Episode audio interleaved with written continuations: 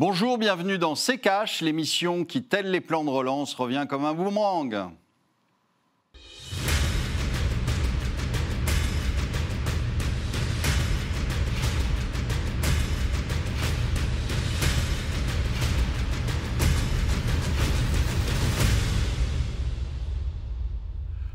Bonjour, aujourd'hui nous allons vous parler du plan de relance de M. Castex. Bonjour Estelle. Bonjour Olivier, bonjour à tous. Bienvenue dans C'est Cash. Le 3 septembre dernier, le Premier ministre Jean Castex a présenté le plan, de relance du gouvernement pour lutter contre la crise engendrée par le coronavirus. On reviendra en détail sur les différentes mesures dans cette émission et puis vous entendrez en deuxième partie l'analyse de Pierre Sabatier, économiste et membre des Éconoclastes. Il a été baptisé tout simplement France Relance, d'une ambition et d'une ampleur historique. Ce sont les mots de Jean Castex pour qualifier le plan de relance de l'économie française. Voyons Olivier ce qu'il réserve au pays avec le tiroir cash d'Antoine Vassas.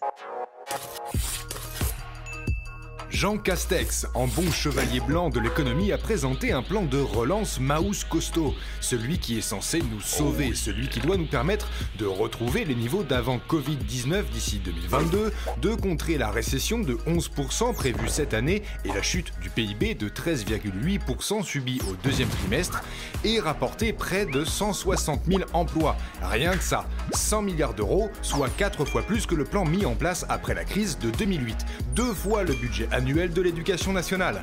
Dans les grandes lignes, environ un tiers sera engagé pour verdir notre économie et faciliter la transition énergétique de certains secteurs, les transports, les bâtiments publics, les entreprises privées ou l'agriculture. Un tiers pour la compétitivité des entreprises et l'innovation via la numérisation au sein des services de l'État, le développement de l'Internet très haut débit dans les territoires, des baisses d'impôts et de l'investissement pour les entreprises. Enfin, le dernier tiers sera tourné essentiellement vers l'emploi et servira à prolonger le système de chômage partiel ou stimuler l'embauche des jeunes. On rentre pas dans le détail, mais le plan au doux nom de France Relance doit tout simplement effacer l'impact de la pandémie et œuvrer pour l'avenir. Financé en partie par l'Union européenne, il doit, selon Jean Castex, se rentabiliser via un retour de croissance, un rebond de l'économie que notre Premier ministre espère forcément rapide. Olivier, on vient de l'entendre, 100 hein, milliards d'euros euh, sur la table. Objectif retrouver en 2022 le niveau de richesse d'avant la crise du Covid-19. Il vous paraît cohérent ce plan? Bien sûr que non. Enfin, l'État n'a jamais rien lancé. Donc il faut arrêter les, les, croyances quasi religieuses sur euh, le fait que l'État euh, donne une impulsion euh, à l'économie. Ça n'est jamais arrivé. Sinon, on serait riche depuis longtemps, très très riche depuis longtemps en France, vu qu'on a fait des, des, plans de relance historiques, on en a fait un certain nombre. Alors à chaque fois, on les qualifie comme ça avec un, un qualificatif élogieux, mais euh, ça sert toujours à rien. Aujourd'hui, vous n'avez pas, c'est pas le, c'est pas l'État qui relance l'économie. Ça ne l'a jamais été. Ce qu'on lui demande, c'est surtout d'en faire le moins possible, comme ça, et de pas mettre des bâtons dans les roues des gens. Mais euh, euh, aujourd'hui, ce plan de relance, c'est un, c'est un c'est un gag qui n'est évidemment pas financé. Alors, contrairement à ce qu'ils disent, ça va être de l'impôt. Je le dis, je le répète, ça sera de l'impôt sur les ménages, ça sera de l'impôt sur les sociétés. Forcément, euh, alors, si ce n'est pas dans les euh, trois mois qui, viennent, ça sera euh, dans les six mois qui viennent, mais vous aurez des augmentations d'impôts parce qu'il faut bien financer ce genre de choses et ça ne relancera évidemment pas la croissance. Je vous rappelle quand même que pour ce, plan de, relance, nous avons une personne qui est à la tête, qui a été nommée à la tête de ça, qui s'appelle François Bayrou, et qui n'a jamais rien relancé non plus de sa vie. Donc euh, euh, il ne faut pas croire au Père Noël. Aujourd'hui, ça n'est pas l'État qui va relancer les choses parce qu'il faudrait qu'on ait confiance dans le pilote. Or, personne n'a plus confiance dans le pilote parce qu'on a vu la façon déplorable dont ils ont géré euh, le début de cette crise. Et donc, tant que vous n'avez pas cette confiance, évidemment, vous n'allez pas investir et vous n'allez pas euh, consommer. Toutes ces mesures sont faites pour euh, essayer de faire euh, en sorte que les entreprises investissent. Mais je rappelle à M. Castex, je ne sais pas ce qu'on leur apprend à l'ENA quand euh, on leur apprend ces, choses-là, ou l'économie, c'est qu'une entreprise investit s'il a des clients, s'il a des euh, choses à vendre. Or, aujourd'hui, c'est bien le problème, c'est que vous ne, vous ne ferez pas boire un âne qui n'a pas soif, et là, les Français n'ont pas soif. Et donc, Justement, on l'a vu, Olivier, la crise sanitaire n'est pas terminée. Quand Jean Castex dit « j'appelle toutes les, toutes les Françaises, tous les Français, les à avoir confiance en ce plan, mais aussi en la France », la confiance, elle est compatible avec le climat actuel? Mais non, c'est ce que je vous dis. Vous ne pouvez pas avoir confiance à partir du moment où vous voyez que euh, euh, vous avez des gens qui sont à la tête de l'État et qui font n'importe quoi. Donc vous n'aurez pas confiance. Et, et, arrêtons de penser que tout, tout doit venir de l'État. L'État ne fera rien pour relancer la, la, les choses, ni en investissement, ni en, consommation. Alors, Là, il annonce 160 000 emplois créés, mais on va en détruire combien? On va en détruire plus d'un million? Alors arrêtons avec les 160 000 et à se glorifier de ça. Et ne, ne prenez pas de, de, de paris euh, sur le fait qu'en 2022, on sera revenu euh, au même niveau. Bien sûr que non, on en sera très très loin. Et à ce moment-là, qu'est-ce qu'on nous dira Que euh, le plan de relance n'a pas marché? Parce que vous n'avez pas eu confiance C'est là-dessus qu'on va jouer, c'est-à-dire on va nous le mettre sur le dos en disant bah, si vous aviez eu confiance, ça aurait marché. Mais non, on ne peut pas avoir confiance en des gens qui font des bêtises depuis 30 ans. Merci Olivier, on passe tout de suite à la deuxième partie de l'émission. Et pour parler euh, de ce plan de relance présenté par le Premier ministre, nous sommes en liaison avec Pierre Sabatier. Bonjour Pierre Sabatier, vous êtes économiste et membre des Éconocastes. Bienvenue dans ces caches. Merci pour votre invitation. Alors, euh, Pierre Sabatier, on l'a vu en ce plan euh, sur deux ans, il s'articule autour euh, de trois priorités, nous dit le gouvernement. Les 100 milliards seront ainsi répartis entre l'écologie, la compétitivité des entreprises et la cohésion sociale. À noter que sur ces 100 milliards, 40 seront financés par le biais de subventions européennes. Vous, Pierre Sabatier, quel est, selon vous, ce plan de relance? Est-ce qu'il peut sauver notre économie ou alors est-ce que vous êtes plutôt d'accord avec Olivier? C'est pas l'État qui va relancer les choses On va dire en tout cas l'État a un pouvoir nuisance. Donc, d'une certaine manière, un pouvoir de nuisance, à savoir s'il met dans les roues, il bâtons dans les roues en fait des agents privés qui sont les ménages et surtout les entreprises, évidemment, euh, ça contribuera pas à créer de la richesse. Donc, euh, on va dire que dans le cadre de ce plan de relance-là, on est dans un mouvement à la mode, hein, qui n'est pas que français, qui est partagé par l'ensemble du monde. Tous les gouvernements essayent de sauver la face en finalement mettant de l'argent sur la table pour finalement contrebalancer ce qu'a évoqué Olivier juste, juste avant, à savoir une demande privée il y a une consommation finale des ménages euh, qui n'est plus là. Et donc euh, la grande angoisse, c'est quoi? C'est qu'on a subi une énorme crise, un énorme choc, qu'on a retrouvé euh, un sol sous nos pieds, ce qui fait que les gens, en fait, après avoir subi un chaos, se sont remis sur leurs pieds. mais le vrai risque, en tout cas la vraie peur et la vraie crainte pour les gouvernants, parce que bien évidemment, si on rechute, bah, ça va remettre encore, en plus, encore plus en question la gestion euh, des gouvernants euh, vis-à-vis de la population, eh bien la grande crainte, c'est de retomber, de retomber tout de suite. Et donc, d'une certaine manière, vu qu'on voit et qu'on sait très bien et que les premiers chiffres du mois de septembre euh, sont mauvais, hein, lorsqu'on regarde le commerce de détail et qu'on interroge euh, les, commerçants, les gens de la vie réelle, on nous dit 20, 30, 40% de moins euh, qu'au mois de septembre de l'année d'avant. Donc oui, donc on a eu quelques meilleurs mois, mais aujourd'hui on a des, des, indicateurs qui nous disent vraiment que la consommation finale n'est pas là et ça traduit une demande privée qui attonne. Donc dans ces cas-là, c'est naturel, j'ai envie de dire. Hein. on, sauve euh, on sauve euh, la partie en euh, substituant à de la demande privée bah, de la demande publique. Sauf que, alors sur la notion du financement, on peut toujours s'interroger. Je dirais que déjà quand vous dites c'est financé à 40% par l'Union européenne ou des subventions européennes, attendez, d'une certaine manière c'est intéressant, c'est que nous faisons partie de l'Union européenne et en gros, ce qu'on va toucher dans le de l'Union européenne dans le cadre du plan de relance, c'est ce que les Français vont payer donc d'une certaine manière, ou, vont lever sous forme de dette à travers euh, leur investissement au niveau européen. Donc en gros, le plan de relance français, il est financé par les Français. C'est le premier point. Euh, le deuxième point après, c'est est-ce que ça va permettre d'éviter de retomber? Ça, c'est une bonne question. C'est ce qu'a déclaré Jean, Castex. Il n'est pas assez offensif pour vous, ce plan? Non, c'est pas ça, c'est qu'il est généraliste. C'est qu'on voit bien que une chose, en gros, les gouvernants sont sûrs d'une chose, mais encore une fois, pas que français, hein, partout dans le monde, il n'y a pas d'autre choix aujourd'hui pour sauver le système actuel, le modèle actuel sur lequel on vit maintenant depuis 40 ou 50 ans, que mettre du pognon sur la table. Tout le monde le fait, hein. c'est pas que français encore une fois. Hein. Les Allemands l'ont encore fait plus que nous, d'ailleurs, en termes de proportion. Donc, donc voilà, donc, là, on, est face à un effet de mode. La faiblesse de ces plans, c'est pour que ça marche.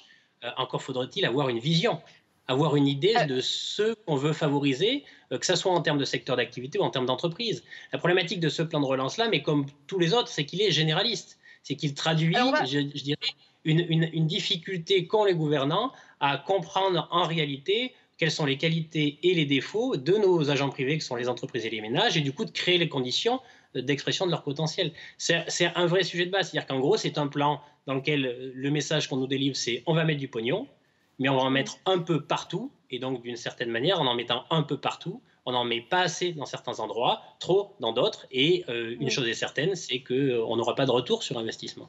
Donc, euh, la faiblesse de ce plan, c'est qu'il est trop global, il est trop généraliste. Olivier, une réaction à ce que vient de dire Pierre Sabatier, il est trop généraliste ce plan. On est d'accord, d'autant plus que, euh, attention, quand on vous dit 100 euh, milliards, alors il a déjà expliqué sur les, sur les 40 milliards euh, attendus de l'Europe, je rappelle qu'on leur, on leur en donne 100 et on en récupère 40.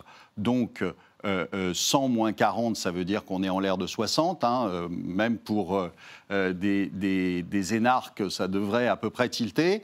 Et donc, vous, êtes, vous êtes en déficit donc, sur ce plan. Ça veut dire que vous financez les autres pays européens.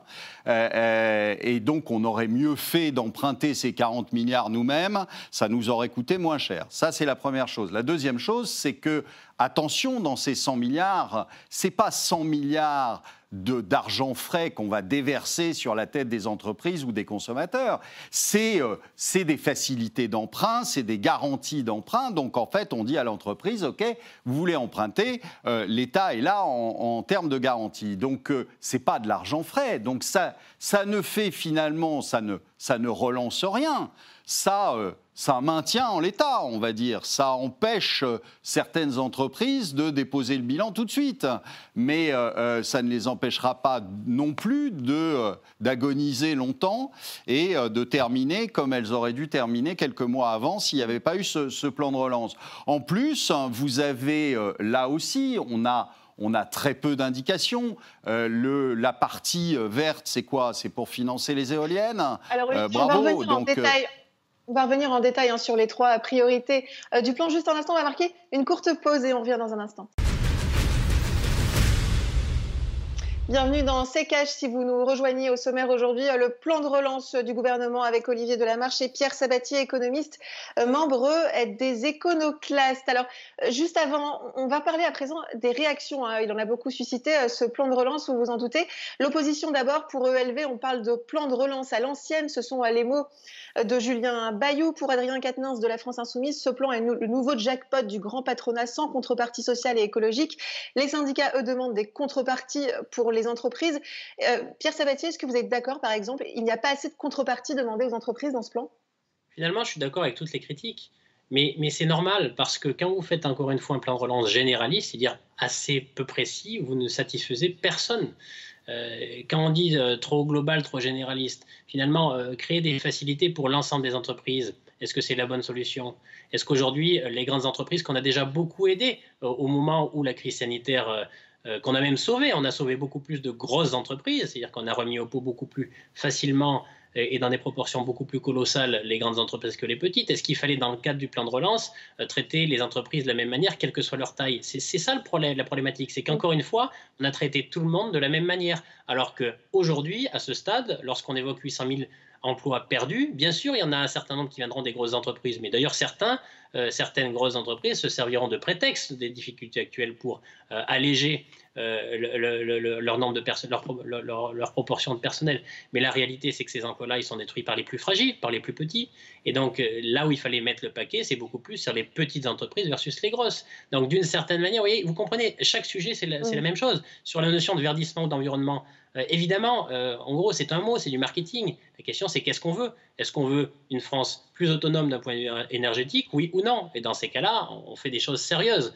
Là, on ne va pas soutenir en fait des énergies alternatives qui ne sont pas forcément suffisamment euh, calibré pour pouvoir véritablement nous permettre de tendre vers cette autonomie qui pourrait être un, objectif recherché. Donc chaque sujet, en réalité, là encore, et, on, a, on, a, mis des grands silos, On, a, on, a, mis un plan de relance sur des grandes thématiques. Mais maintenant, la question, c'est qu'il faut faire des choix. Et pour ça, il faut avoir une vision. Et là, aujourd'hui, là où on a du mal, c'est qu'on a un plan de relance qu'on perçoit un peu à l'ancienne, à savoir relancer, mais relancer pour faire quoi? Pour faire la même chose qu'avant. Dire qu'un plan de relance qui est là ou plutôt qui, donne le message d'être une rustine sur une jambe de bois et pas véritablement une impulsion vers quelque chose d'autre qu'on veut dessiner collectivement.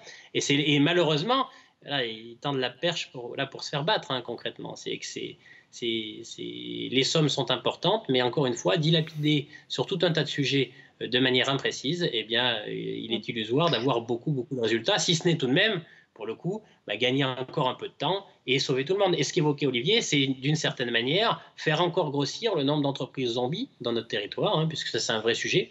Là encore, malheureusement, ce n'est pas un fardeau uniquement français, hein, il est partagé par tout, tous les grands États dans le monde. Hein. On, commet tous les mêmes erreurs en même temps, voilà, ce qui est malheureux, mais bon, c'est comme ça. Et donc effectivement, aujourd'hui, euh, certes, on, devait éviter, euh, pendant les premiers mois de la crise sanitaire, euh, que le bébé parte avec l'eau du bain, mais maintenant c'est terminé et on devrait ne pas créer les conditions du gonflement d'entreprises zombies, c'est-à-dire d'entreprises qu'on fait survivre alors même qu'elles n'ont pas la capacité à créer suffisamment de richesses pour faire face à leurs dépenses. Et donc là, malheureusement, à terme, on ne fait que déporter le problème, voire même euh, aggraver le problème lorsque bah, ces entreprises révéleront leurs faiblesses. Euh, Olivier, comment on fait justement pour ne pas aggraver le problème?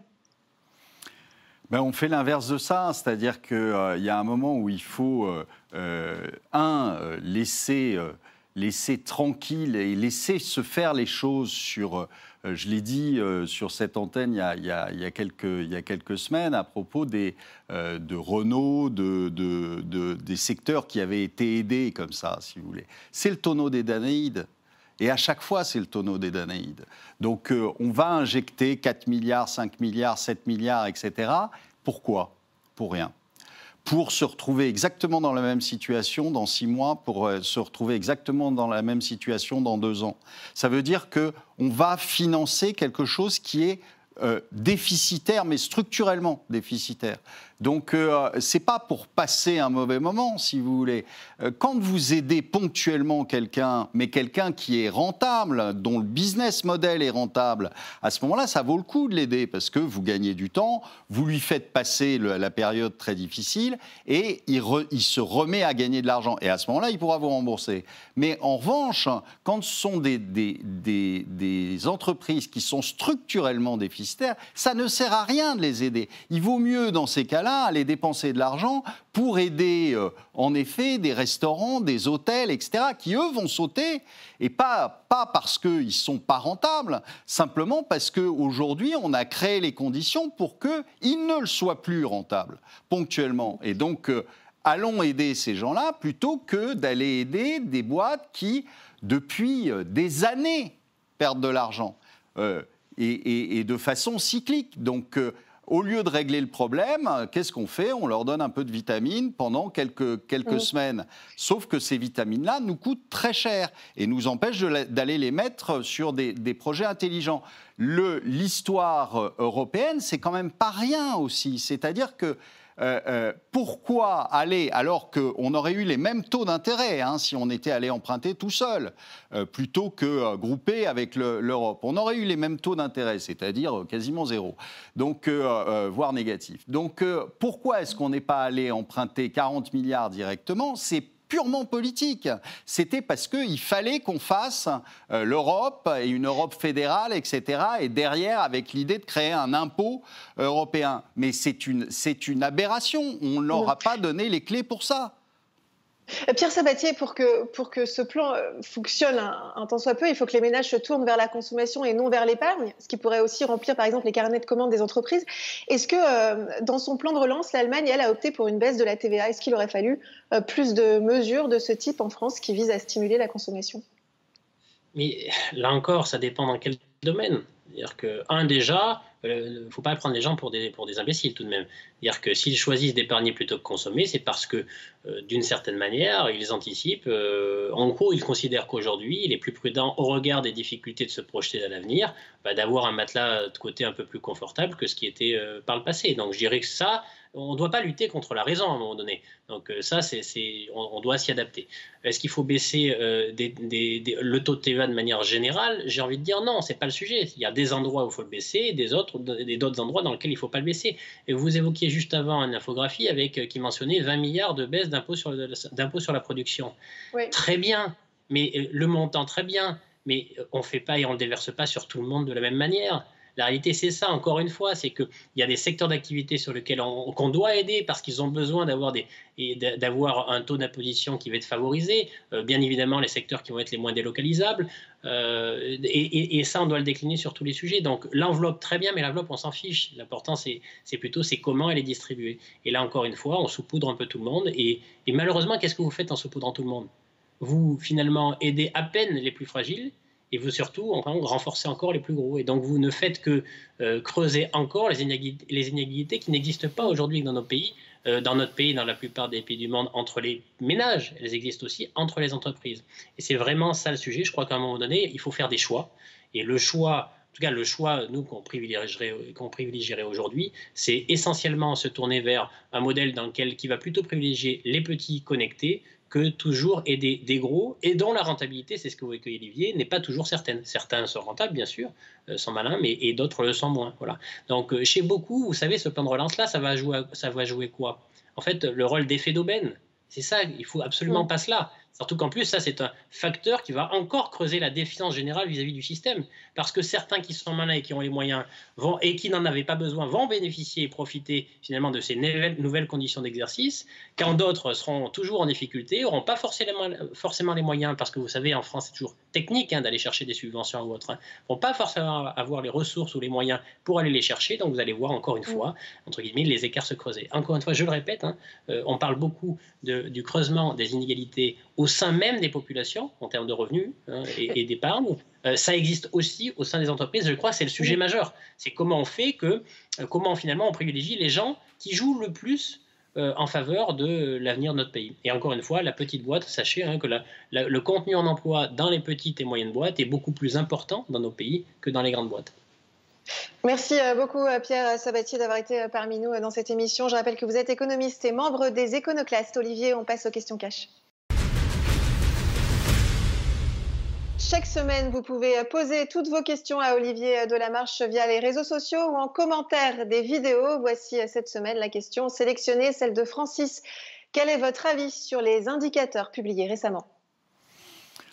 Bah, le même qu'avant, c'est-à-dire en pire, c'est-à-dire que euh, les indicateurs étaient déjà euh, bien, allez, on va dire trafiqués euh, pour certains euh, avant, avant la crise sanitaire. Maintenant, euh, ils le sont encore plus et, on fait semblant de l'avoir oublié. Je vous donne le cas chinois où on dit oh là là, la reprise chinoise est forte, etc. Mais je rappelle qu'il y a encore euh, quelques temps, on s'interrogeait beaucoup sur euh, la qualité des chiffres chinois. Là, on a totalement oublié. Ils sont superbes, ces chiffres. Hein. Euh, alors que je vous rappelle que les Chinois publient, par exemple, leur PIB le lendemain du trimestre, hein, ce qui me paraît un peu court pour calculer sur un pays aussi étendu que la Chine.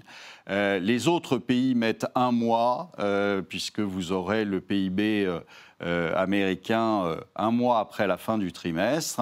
Euh, et rassurez-vous, comme on sera très exactement à un mois des élections, il sera très très bon.